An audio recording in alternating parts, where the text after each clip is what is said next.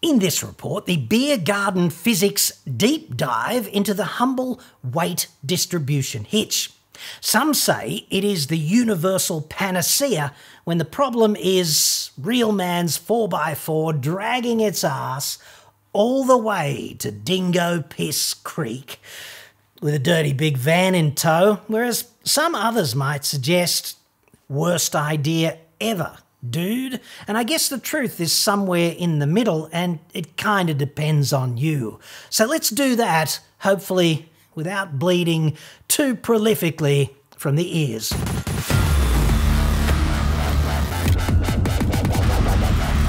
I'm John Cadogan from AutoExpert.com.au, and I get new cars cheap for buyers here in Australia. Website for that obviously, or you can just, you know, click it good, dude. Olight is sponsoring this video. This is the Javelot Pro 2. It's a really high quality torch, more of a searchlight than most of the other torches I talk about. And I thought I'd mention it in this video because if you are that dingo piss creaky and 4x4 adventurer, this thing has a shit ton of photons trapped inside and they're just gagging to be thrown in a tight, concentrated searchlight like beam hell of a long way down the track. So great for boating, great for nighttime spotlighting, whatever. There's a diffuse cone of light as well around the tight spot, so you can use it around the campfire. It's pretty versatile. There's a tactical switch on the back, so you get two speeds there. You get, you know, bright and Jesus, that's bright. And you know, switch on the side as well. So, you know, various intensities possible with that. It's just a really well thought out product, like most Olights. It's waterproof and drop tested and all of that stuff. It uses a magnetic USB connector to recharge on the back, so you can recharge on the fly as you drive. If you want something a bit more pocket sized, I talked about this the other day. This is the Warrior Mini 2, and I carry one of these in black in my pocket all the time. It's on special as well. And if you want something that's a bit more bag friendly, this is the Warrior 3S. It's just got a bit more grunt than the Warrior Mini and fits in the hand just fine, but maybe just a bit big for the pocket. So anyway, all of those torches on sale at the moment, 40% off. There's a link and code in the description. And with that, let's talk about these weight distribution hitches, okay? Because this is a point of real confusion out there in the market. And I want to start by thinking about this like an engineer. And you get to be an engineer too. It's not like you have to have a degree. Anyone can be an engineer. So my objective is to make you pretty much your own engineer on project weight distribution, yes or no. All right. So when you think about what a 4x4 is towing a caravan, you can just simplify and simplify and simplify and basically just chop away everything that doesn't matter, that doesn't pertain to this analysis. So let's just think about here's your 4x4, right? Sitting on a couple of springs. It's got a tow ball on the back. And here's your van. And your van's basically just a big seesaw that carries 90% of the weight the mass center of the van is slightly forward of the axles so that you get about 10% ideally worth of the mass of the van pressing down on the tow ball. That's what the tow ball download is, okay? And depending on how big the van is and how badly your combination is set up and how soft the springs are on the back of your 4x4, you might end up in a situation where it's all hooked up and it's looking like this, which is hardly ideal, is it? The arse of the van is like virtually a plough, almost sitting on the bump stops. The headlights are pointing at the moon, and that reduces steering effectiveness and overall stability, and it's just not fun. So, wouldn't it be nice if there was a piece of physics magic that we could impose on this problem you know, that was reasonably simple mechanically and just sorted it all out and got us to sit like this. I think that'd be lovely if there weren't any consequences. One of the cool things about being your own engineer is that when you're doing the analysis of forces and things like that, you can chop bits of the system away and just replace them with forces that are equivalent to what they're doing to the thing you give a toss about. And what we give a toss about, right, is our 4x4 sitting there with its ass in the dirt and its headlights in the sky. Okay, so we'll chop the van away and we'll replace that with a set of loads pressing down at the back here. And you know, the loads up the front really don't change all that much because that's where the engine is and the gearbox and all that stuff, and you and your lovely wife. And that hasn't really changed, right? So, what we've just done is we've added a shitload of stuff at the back here and it's pressing the back down. It's acting a little bit like a seesaw, and the lights are going up in the sky, and we don't want that. So, wouldn't it be lovely if we could just get our MIG welder out and put a dirty big hex nut on the side of our 4x4 and then get a spanner and get the Incredible Hulk to come and just sit on the end of it like that. Or just get, you know, a spanner and crank it this way. Put a bit of torque in the whole system, right? Now, this is probably a way that you might not be used to thinking about torque, but you can apply a torque to any body in three dimensional space. So we'll just put a spanner on our nut, hypothetically, and we'll crank it like that. And I hope you can see in your mind's eye that if we did that here, right, it levels things up. So if I had to design a mechanism that was going to level up an imbalanced 4x4 as a result of the loads imposed on it by a heavy caravan.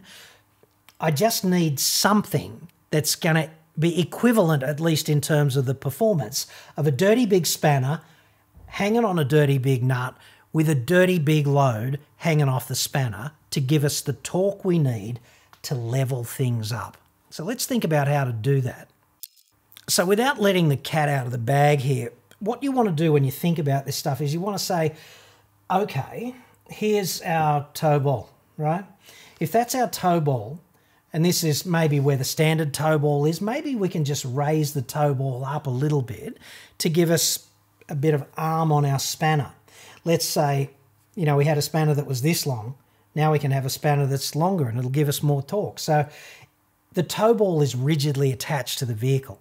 If we just increase its elevation a little bit, that's going to give us a bit more arm on our spanner if this is the spanner. Okay, here we've only got this much arm. If we raise it up, it's still rigidly connected to the vehicle, so it's not going to have any impact on the torque, if you like, that we impose. What it's going to do is just going to give us a longer arm. And as you know, a longer spanner equals more torque. And then we've got to figure out a way to put some force on it to give us the torque.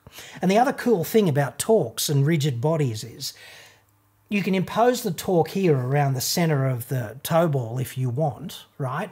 But on a rigid thing, you can move the torque anywhere and it will have exactly the same effect. This is like a fundamental of, you know, the, the, the, way forces and torques interact with rigid bodies in space, okay? You can move torques anywhere, it doesn't make any difference.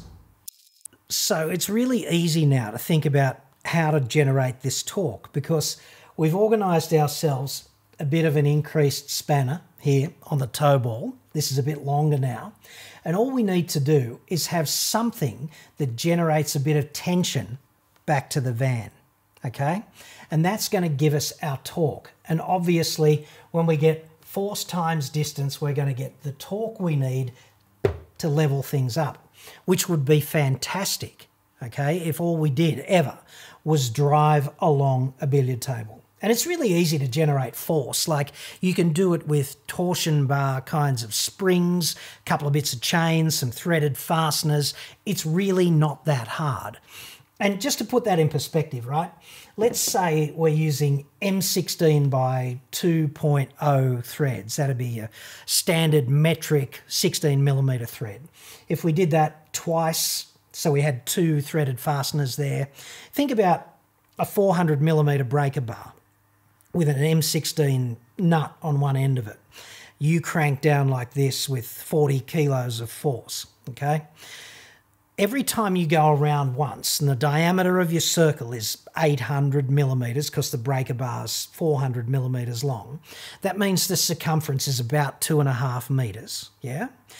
And that means every time you move two and a half meters with your 40 Ks of load on the breaker bar, the nut advances two millimeters. And that's a mechanical advantage of 1,250 to 1, which is just bleed from the ears, right? Even if you lose the vast majority of that advantage to friction between the threads, you know, when you're dragging the male thread over the female thread, then let's say you've only got 100 times mechanical advantage left, okay? That's four tons in each one of those threads. So the load here could easily, like dead easily, be eight tons, which is heaps in the context of the mass of the van and the static load that it imposes on the tow ball. It's just heaps, okay? So it's really easy to generate the kinds of loads you need to level things up. And again, the point needs to be made that it's not just static loads that you deal with. Obviously, there's dynamic loads. So, for example, kangaroo hops out, you hit the brakes, it's going to cause the van to want to rotate like this, and that's going to increase the download on your tow ball owing to the nature of dynamic forces, right? But what's going to happen there if there's a spring type system in play is that that's just going to increase the tension in the spring, which is going to increase the size of the torque. And to some extent, at least, these load dynamic, these load leveling dynamic hitches are self compensating for dynamic forces. And that's why there's no squatting under brakes and things like that, okay? So it's not a fixed amount of torque. The torque varies in relation to the dynamic loads that are imposed. And that's a good news, bad news story. And here's where this kind of thing comes unglued a little bit, okay? If you're driving down the road and you fall into a washaway, the front wheels come out of the washaway, they're back up on the road, and then the ass of your vehicle slams down into the washaway. It can quite easily cause these forces in play here by virtue of the extension of the spring and the geometry of the motion in between your vehicle and the van, right? It can cause these forces here to get out of control and for the torque to just be huge. All right. And you've got to remember that when you're talking about a tow ball, all right, the purpose of a tow ball or one of its key operational characteristics is to eliminate imposed torques in every plane. It can move with all kinds of rotational degrees of freedom. Yeah. So all of a sudden, you're imposing a torque. The imposition of this torque is essentially everywhere in the structure, including inside the tow bar. All right. So when you're in this situation, the torque on the tow bar and the loads on the tow bar can be just out of control. And the same can be said for this overhanging cantilevered part of the chassis it's not supposed to be torqued like that. It's not designed to be torqued like that. And that's why many manufacturers will say in the fine print about towing with vehicle X or vehicle Y, whatever, they will say load distribution, weight distribution, load leveling hitches, whatever. They will say not recommended or do not use them or something of that nature. And this is why, if you do use one, you are rolling the dice with the mechanical integrity of your system because the tow bar was guaranteed not designed and certainly not validated to deal with load distribution kind of imposed loads. It just wasn't designed for that. Okay, and surface of a billiard table doesn't matter. Real outback problem could be a real issue. And that's why you should really carefully weigh up how you're going to drive. Like if you are that type A driver on rabies who must hit it at 100 k's an hour, got to be doing 100, 110 the whole time, no matter how shit the road becomes, no matter how great the risk of falling into something like this, then that's a real problem spoon drains are a real problem too, you know, in boat launching areas and things of this nature. If you've got a real heavy boat and you go through a spoon drain, the torque imposed during that spoon drain negotiation maneuver can be out of frigging control. And that's why you need to just ask yourself a basic question, right? If a bunch of propeller heads at the manufacturer said, don't do that, and you decide, I might do that, you've got to ask yourself, what is it about you that makes you smarter than them? Okay, that's question number one. And even if there's no prohibition in the manual, you've got to ask yourself, what are the conditions you're going to operate the vehicle in, and how might that manifest itself? Worst case scenario. Because, hey, dude, I agree. Driving like this, dead level, on a billiard table or any number of endless kilometres that approximate a billiard table, and there are plenty of good condition roads out there, but there's plenty of shit like this too. And if you're going to hit something like that with a load leveling hitch, this can lead to a really bad outcome. And I can't decide for you whether or not this is a good idea, but hopefully, at least now you understand the advantage and the potential negative feedback that could really bring things unglued. So, with that, over to you, dude.